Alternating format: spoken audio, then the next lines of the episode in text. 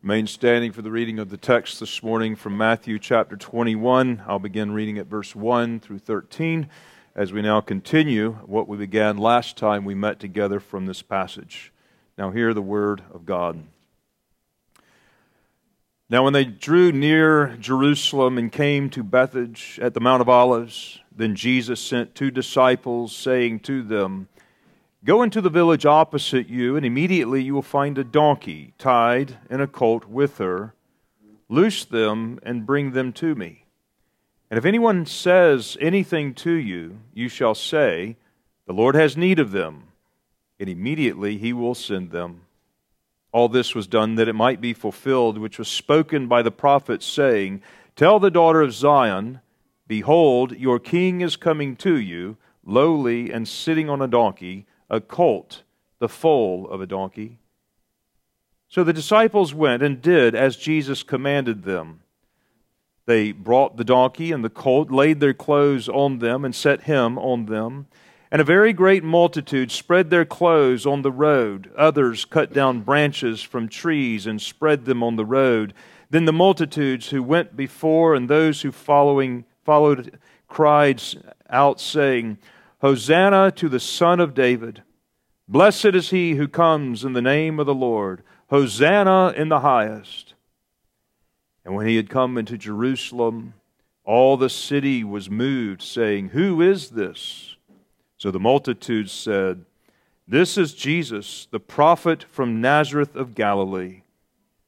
Then Jesus went into the temple of God and drove out all those who bought and sold in the temple, and overturned the tables of the money changers and the seats of those who sold doves. And he said to them, "It is written, 'My house shall be called a house of prayer,' but you have made it a den of thieves." Let's pray.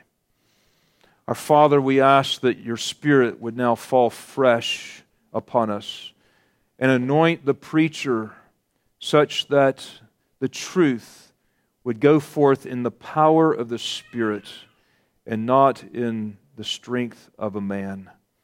And we pray that our hearts would be open and receptive to who this is before us as our eyes behold the King and the great High Priest.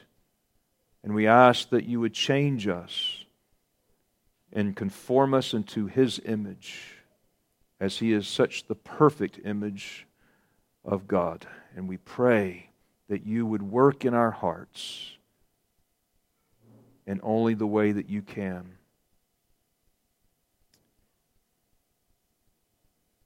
Lord, there has been great spiritual battles going on in the church,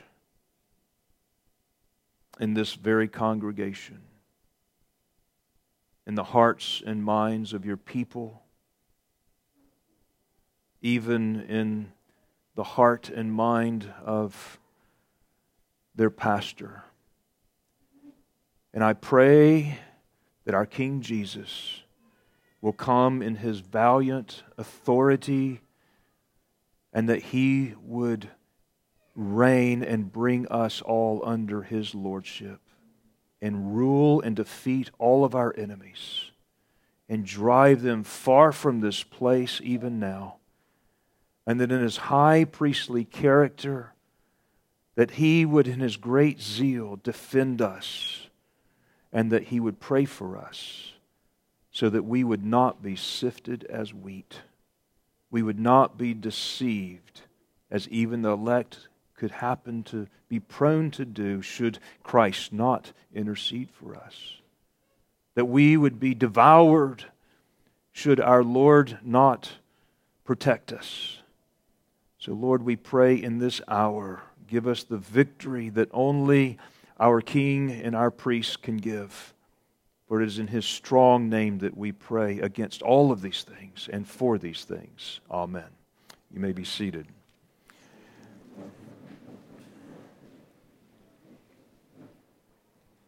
The other Gospels, as we will see, gives us greater clarity even in this great scene that Jesus came to the temple. As we see, He formed a whip of cords and drove out from the temple, all of those who sold in the temple, and he overturned their tables. And he said to them, "My house shall be a house of prayer, and you have defiled it and made it a den of thieves." John's gospel adds to this when he says, his disciples remembered that it was written, "Zeal for your house has eaten me up." A direct quote from Psalm 69:9. Today we often see people with a very low view of the church. This is not only true for those in the world, but it's true for Christians. It's true for those who are in church today. It's true for those who proclaim Christ today who are not in church today. And perhaps this would be analogous to the Jews who had a very low view in that day of the temple. The season that Jesus entered Jerusalem was Passover. The Jews had congregated from all around, and the city was full beyond capacity with Jews for the feast according to the Scripture. And they had gathered there at Passover, and it was decreed of them that they would then take a sacrificial lamb on the 10th day, save it to the 14th day. They would slaughter it at twilight, and here we find merchandising and money changing going on in the temple complex for the selling of those sacrificial animals as well as particularly other sacrifices for that week. And the Jews had taken something of very deep importance in the Scripture and in their relationship with God through faith, and they had made it an empty tradition such that it defiled the temple itself. The Passover was that which identified the release of God's people from bondage in order to worship Him. Half of Exodus is about the release from bondage. The other half is about the building of a tabernacle to worship. He releases us in order to worship Him. And Jesus called this temple that He is now in the presence of a house of prayer. He's now quoting from Isaiah 56:7, where the temple was called a house of prayer for all of the nations, and the promise would be that even the Gentiles would come to this great place. And it was a magnificent place where God would meet with His creatures that He had made in His image, and He would fellowship with them there. But the Jews that day were not praying in the temple. They were not worshiping there. The temple had become a city market in the hustle and bustle of the great festival going on. And today we see the same kind of error.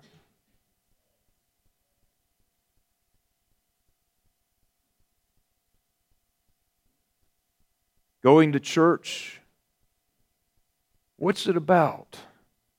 It's about the worship of God. And praying is one of the chief things we do in worship. Yet why are the church prayer meetings usually the lowest in attendance of all the services that the church has? People show up for festivals. They come to events. They come to the concerts. They will not miss the fellowship events and certainly the food, but not so much the prayer meetings. And this, in effect, is what's going on in Jesus' day. Excitement of the festival, but the meaning in the heart of it is gone. So when Jesus arrived in their midst, He drove them out with a whip, making quite a scene there that day, turning over their tables and making a mess out of the whole thing. You know, I was thinking about this particular scene, this violent scene that our Lord caused in the temple complex that day, comparing it with really how people see the church today. The church is very soft, effeminate. It lacks its strength and zeal for God's holiness. And we're faulted for these kinds of characteristics that Jesus himself exhibited in his perfection of God. And when we emulate this kind of zeal, we are confronted as spiritual abusers. And we have an entire weak church that has allowed unholy things to come in and profane the temple of Almighty Holy God. And we should repent of this sin. The actions you see Jesus take on that day was one of a priest who was acting to protect God's holiness. He entered in Jerusalem, the city, as a king. He came into the temple as the priest. He was both. And as priest today, you and I have a responsibility to protect God's holiness in His church. And Jesus' actions then are related to how we are to live today in that aspect. We have conservative Presbyterian denominations who are putting up with homosexuality and with debauchery and with sin and fornication, and not being zealous for God's holiness to do something about it, because we're effeminate and we're more fearful of man than we are of God. The last time we looked at this passage, we considered the kingship of Jesus as He rode into Jerusalem, presenting Himself openly and declaring Himself openly as Israel's awaited Messianic King. And in Jesus' coming, the promised eternal kingdom of God came. The kingdom came in with the presence of the king. And his kingship, however, is inseparable from his priesthood.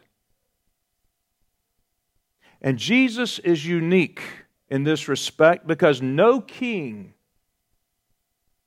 could ever perform the duties of a priest, and no priest could ever assume the place of a king after the fall.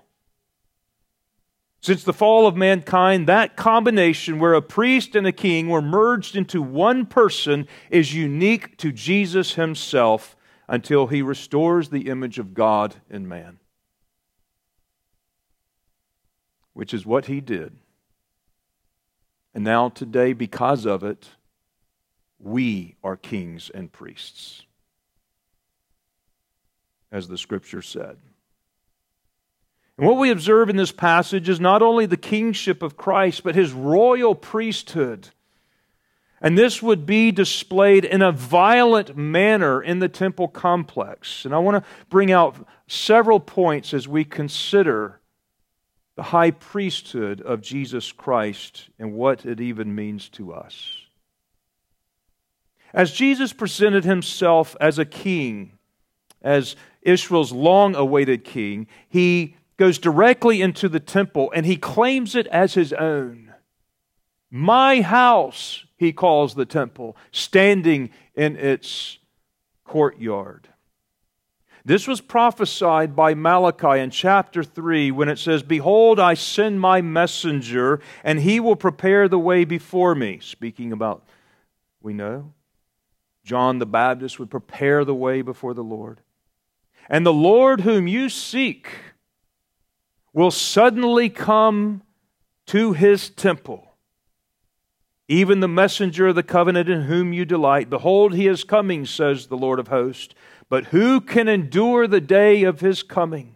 And who can stand when He appears?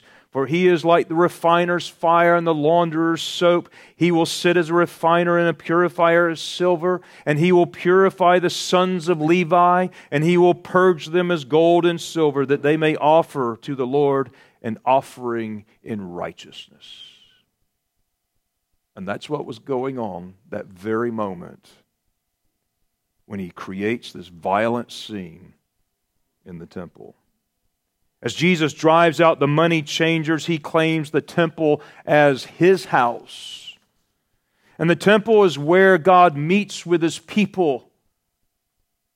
And the people would converse, meet with him in prayer. And that's why the temple was holy ground. This was the place where heaven and earth come together at this dangerous intersection where the presence of God dwells with his people. And the people have an audience with God there through their high priest. But notice, secondly, what we see Jesus do when he comes. He drives out the money changers in a spirit of zeal unlike we have seen before. Psalm 69:9 says that zeal for God's house has eaten him up. Zeal in Jesus' day was a term that was closely identified and defined and modeled with two men of the Old Testament. And to understand what the word zeal means to a first century Jew, we have to understand what these two men did who was characterized by zeal. Because these two men became a model of zeal that God blessed. The first of this, and the first man, is Phinehas. We find his story in Numbers 25. And a bit of context there, and if you happen to have your scriptures with you, you may want to turn to Numbers 25. The context there was the children of Israel went and committed harlotry, and they began to worship the gods and even offer sacrifices to the pagan gods around them, to the Moabite gods and the Midianites.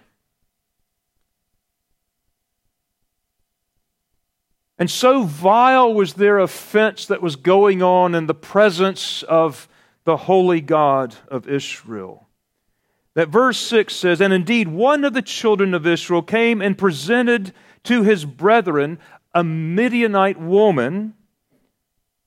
He did this in the sight of Moses and in the sight of all the congregation of the children in Israel, who were weeping at the door of the tabernacle of meeting." And blatantly and brazenly, he takes this woman, makes an open show of her in front of them all, and then heads to the privacy of his tent to do ungodly fornication. Phinehas would not have this. And immediately he grabbed a javelin and he followed them. The Lord's plague had broken out on the people because of their sinfulness. And in verse 11, Phinehas drove the javelin through the man and the woman, killing them both in this violent display of righteousness. And then the scripture says in verse 11, Phinehas, the son of Eleazar, he was a priest, the son of Aaron, the priest, has turned back my wrath from the children of Israel because he was zealous with my zeal among them, so that I did not consume the children of Israel in my zeal.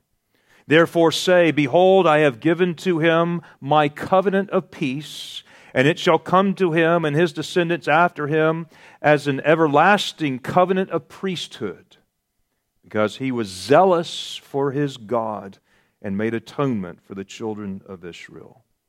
That was the defining moment for zeal.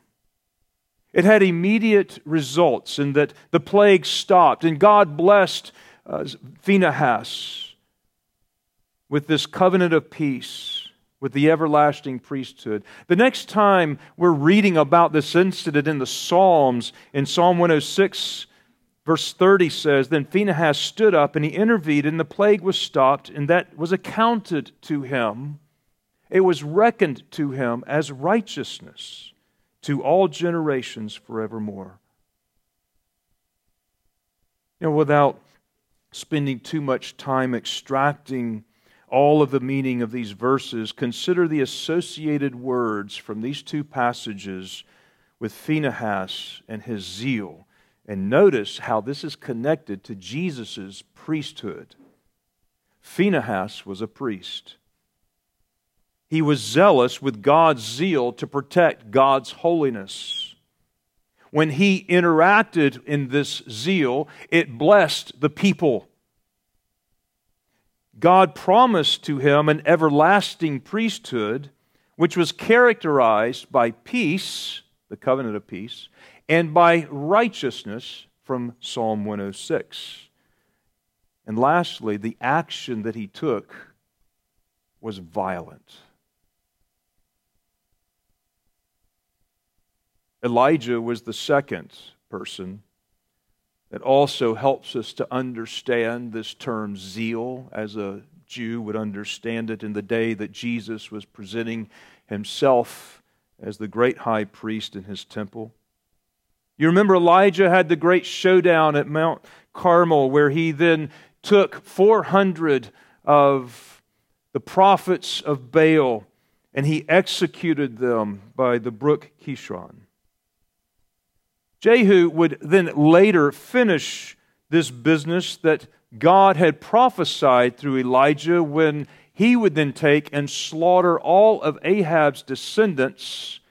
And he says to, in that context, come with me and see my zeal for the Lord. And what he does is he then slaughters all of Ahab's descendants. And God blessed him for that violent act of zeal. Phinehas and Elijah were honored by God for their violent actions against sin among God's people. And they became the model of violent zeal and righteous jealousy for God's holiness. And God's blessing was often kept back from God's people because of their sin. And so men who were filled with zeal or zealots would then work and deal with sin to restore God's blessing. This is the idea behind Saul, who we know as the Apostle Paul, when he says in Philippians 3, 5, and 6 regarding the term zeal.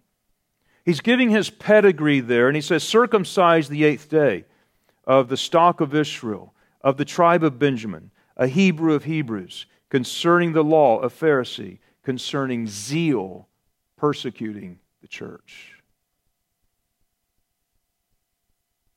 And this is why Paul could feel justified in stoning Stephen, because he saw Stephen as a threat to God's holiness, and particularly in a blasphemy to God's temple.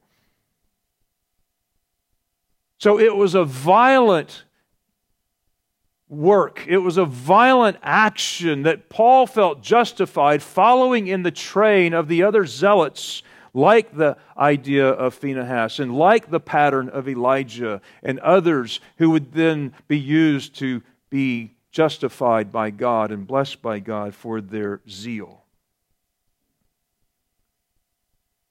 And so the term zeal was loaded with meaning. It didn't simply mean, like we think of the word today, some kind of eager desire or a bit over-enthusiastic. Zeal to the first century Jew was fervor for God's holiness that could exhibit itself violently. And so it is said of Jesus that zeal for his house ate him up. It's in this vein that he goes into the temple, and in this violent zeal overturns the money changers. This is not something that happened in a couple of minutes and the event was over. He went and made a whip of cords. He went through and turned over money changers, whipping them and lashing them out and drove them out of the temple. And he declares in righteous indignation that this, his house, is a holy house. It is God's house of prayer. You have defiled it by making it a den of thieves.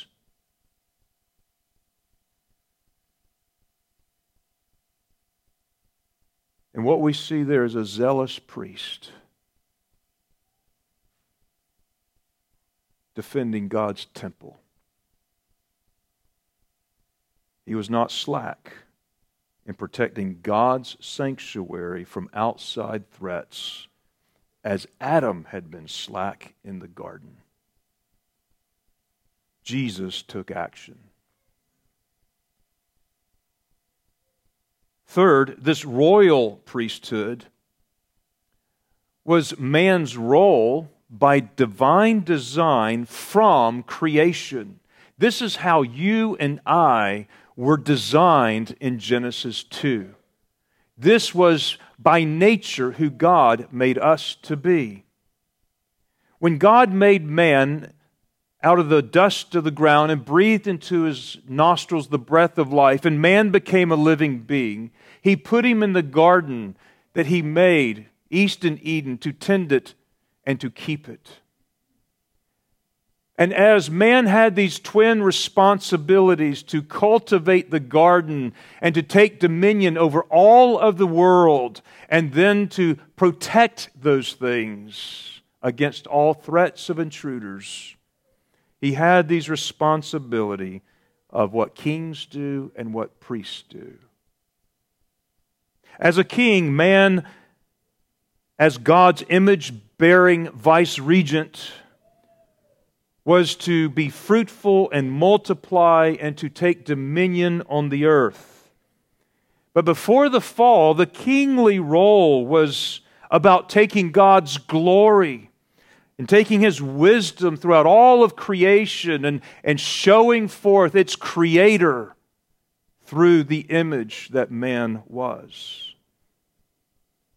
Before the fall, it did not carry with it the aspect of defeating nations with the sword, but it did have the character of taking dominion over all of the earth and acting as God's vice-regent with authority. But as a priest, it was man's duty to keep the garden, to protect the sanctuary where God's presence would dwell upon the earth. To keep the garden is this idea of protecting it from outside threat, and we know the story.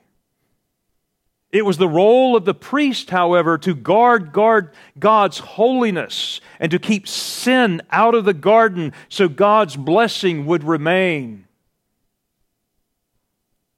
And when Adam failed his very responsibilities according to the divine design and how God had made him, he was ejected from God's sanctuary.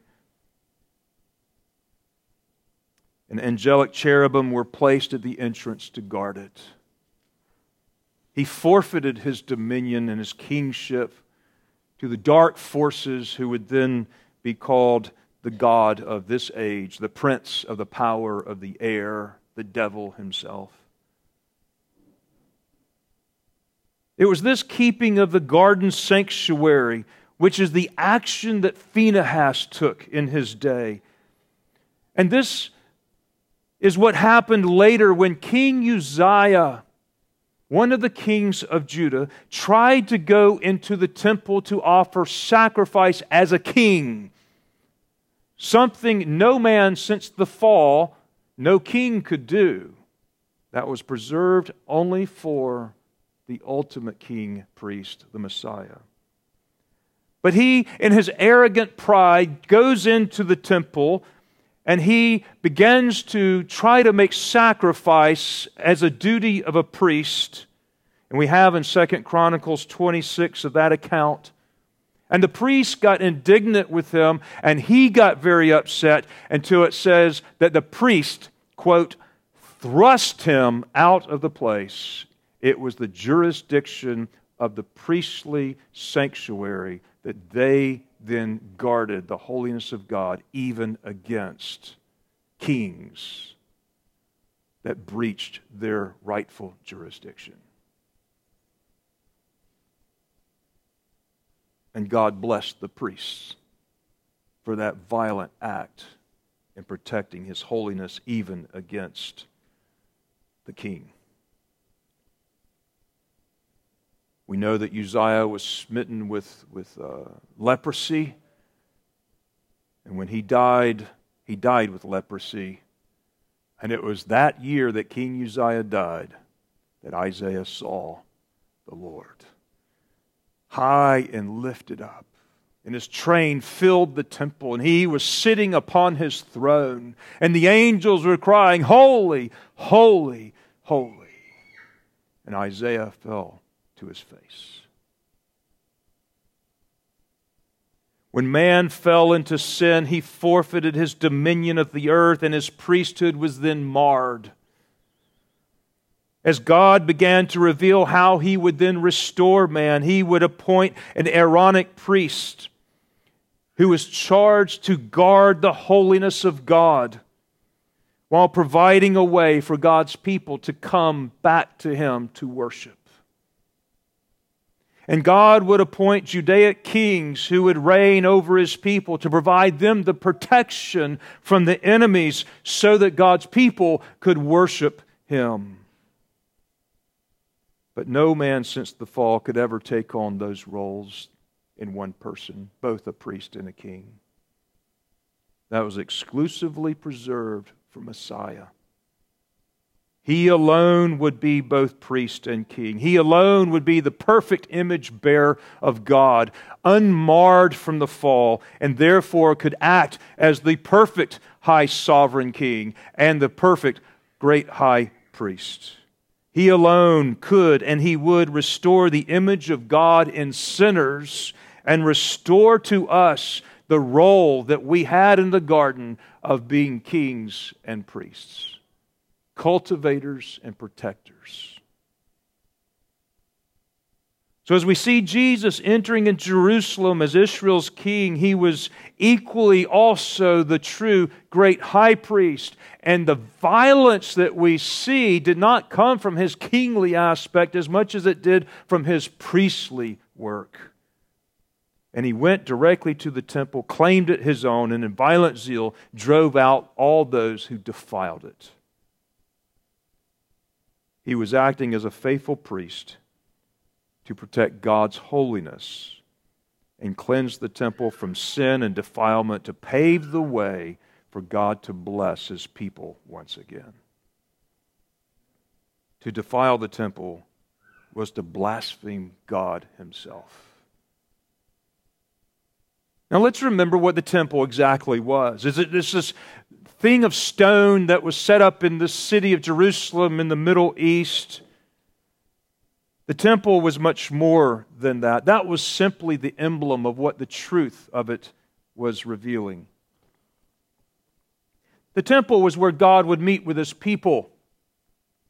It was holy ground. The physical building was only the emblem. It was never intended to be the space where God would dwell on earth to meet His people. It was the emblem of that. But as we see, it was a type, meaning something in the future would be its fulfillment. And the New Testament tells us there are four fulfillments of the temple and the tabernacle. And very quickly, as a matter of review, one of the fulfillment of the temple, the reality of which it was standing, was Jesus' own resurrected body. He says, "Destroy this temple and I will raise it up in 3 days." But He was speaking about the temple of His body. 2nd chapter of John, verse 19 and 21. When Jesus died on the cross, the veil in the temple was torn in two, making the old temple invalid, no longer valid. His resurrected body became the new temple, the intersection between heaven and earth, so that as Jacob's ladder on earth would ascend up into heaven and angels ascending and descending upon it. This is our Lord Jesus. He is the connecting, the intersection between heaven and earth. in the resurrected body of our Lord Jesus. In the place where God can be found, it's behind the veil, is it not? It is in the Holy of Holies. This is the place which is the most sacred place where the Shekinah glory of God dwells. And we see that the hope that we have, as we read earlier, is an anchor for the soul, both sure and steadfast, which enters the presence of God behind the veil. So the first reality of the temple is the resurrected body of Christ Himself. A second reality of this is given to us in 1 Corinthians 6:19. Or do you not know that your body is the temple of the Holy Spirit? So the physical body of the believer, which is united to Christ by faith, is also said to be the temple of God. But a third reality of which is called the temple is the corporate body of Christ, the church, which is united to His resurrected and physical body. We have several passages throughout the New Testament that speaks of the church corporately as the temple of God, especially passages like Ephesians chapter 2, where Paul is speaking about the church as a building made of living stones, being joined together, grows into a holy temple of the Lord. Or in 2 Corinthians chapter 6, where we are called the temple of the living God. There are many passages of which the corporate church is spoken of as the temple. But it is united corporately to the resurrected and physical body of Christ Himself. And then we see the fourth reality of the temple is spoken of as heaven itself. Hebrews 9 speaks of this on a couple of occasions, but verse 24 says, Christ has not entered the holy places made with hands, which are copies of the true, but into heaven itself, now to appear in the presence of God for us. See, the temple and the tabernacle were the copies of that which is true. And where Jesus entered into heaven itself, which is the reality of the temple. Now, if you put all these together, these are not four separate temples categorized and separated one from another, but they are all part of the one temple complex. And as the physical temple complex would demonstrate, the closer you got to the presence of God's glory, the more restricted those places became. Christ's physical resurrected body isn't present in heaven itself in the Holy of Holies where the Shekinah glory of God is present. Christ's physical body is the intersection between heaven and earth. And that physical resurrected body of Christ is inseparably united to His church. So that in Ephesians 5 it says, the two will become one flesh, but I speak to you about Christ in the church. Flesh. The flesh, the resurrected flesh of Jesus Christ, being united inseparably to the embodiment of the church. And then the individual Christian in union with Christ by faith, which is inseparable from being united to the church itself because he's a member of that body. All of this makes up the temple. The temple, the intersection between heaven and earth, this God space where man in his temporal place of time, space, and matter can go into the presence of eternal Almighty God, and we can fellowship there at the intersection where God meets with His people really in the body of Christ, united to His church, where we are members individually. And to have a low view of that temple, to do the merchandising and to bring defilement into that holy place caused the Lord's zeal to rise up violently and in quite a scene that would make us all very uncomfortable if he came back and did that today in the church. This is often what the church needs. He calls this the house of prayer. The place where we fellowship with God. The place where we have an audience with God. The place where He hears our prayers. The place where He answers our prayers. It's in the Holy of Holies. It's in the temple. And here's Christ in His high priestly work, making an entry for us there. And He is the one protecting the holiness of God and dealing with sin so that God's blessings would be given and they would be maintained among His people. Christ has made the way into the presence of God where heaven and earth meet and God meets with His people and His people can talk with Him personally. What a great and amazing thing this is that we have just got such a low view of.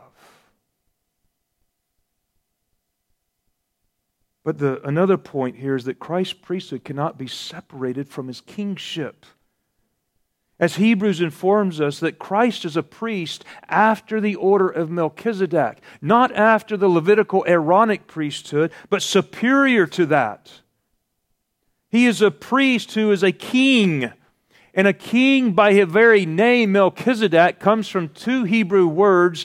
Melech means king. Zedek means righteousness. He is the king of righteousness. So by name and order, he is the priest who is a king of righteousness. It is the scepter of righteousness by which he will rule over all of the earth, as the psalmist says. But this King of righteousness, who is the great priest after the order of Melchizedek, is also the king of peace. The word is Salem. He is the king of Salem. The word Salem means peace. It is the word from which we get Jerusalem, shalom. Jerusalem, He is the king of Jerusalem. That's why He enters in on the donkey into Jerusalem. And He goes to the temple. Jerusalem is the holy city in which the temple was situated. There is the throne of David. There the high priest sits. In Christ we have the king priest, the ultimate king priest. And our royal priesthood in Him has been reestablished. So that Revelation, as you read in the beginning, for you were slain, it speaks of Jesus, and have redeemed us to God by your blood out of every tribe and every tongue and people and nation, and have made us kings and priests to our God, and we shall reign on the earth. When Christ, while He is the great high priest, we too have been restored to the kingly and priestly offices that God has designed for us to be since creation. We are to function these things in Christ. And the order of this priesthood is not Aaronic, but it is Melchizedekian. We are in a Melchizedekian priesthood.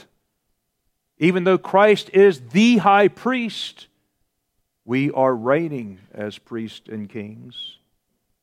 And the nature of our dominion and the nature of our priesthood has now been restored. So the nature of our reign is taking God's wisdom out into the world and proclaiming His love. That's what the Great Commission is all about. But the nature of our priesthood is zealously protecting God's holiness in this world, and particularly protecting this holy temple, the church, from intruders and enemies of holiness, while proclaiming God's praises out into the world. That's why Peter says in 1 Peter 2:9, but you're a chosen generation, a royal priesthood, a holy nation, His own special people, that you may proclaim the praises of Him who called you out of darkness into His marvelous light. One of the indictments against the priests in Ezekiel's day is that they did not fulfill their priestly duties faithfully. Ezekiel 22:26, her priests have violated my law and profaned my holy things. They have not distinguished between the holy and the unholy. Nor have they made known the difference between the unclean and the clean. They've hidden their eyes from my Sabbaths so that I am profaned among them. Folks, every one of us has a great responsibility today to maintain God's holiness as zealous priests in God's kingdom. But ministers in the church have a special responsibility to keep the church holy and purge it from the unclean. We all have a responsibility in our own temples to be the priest, to drive out the sin, to be humble and fall on our faces before the great King and the great High Priest of our soul, so that He will deliver us and save us to the uttermost of this sinful nature that we have.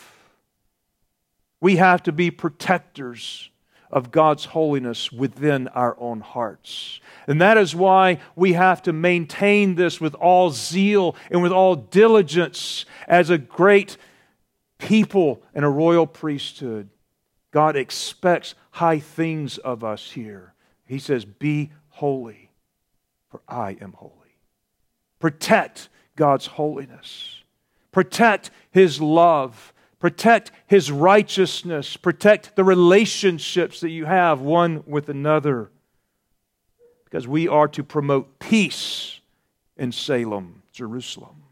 And we are to be an instrument of righteousness after the order of Melchizedek.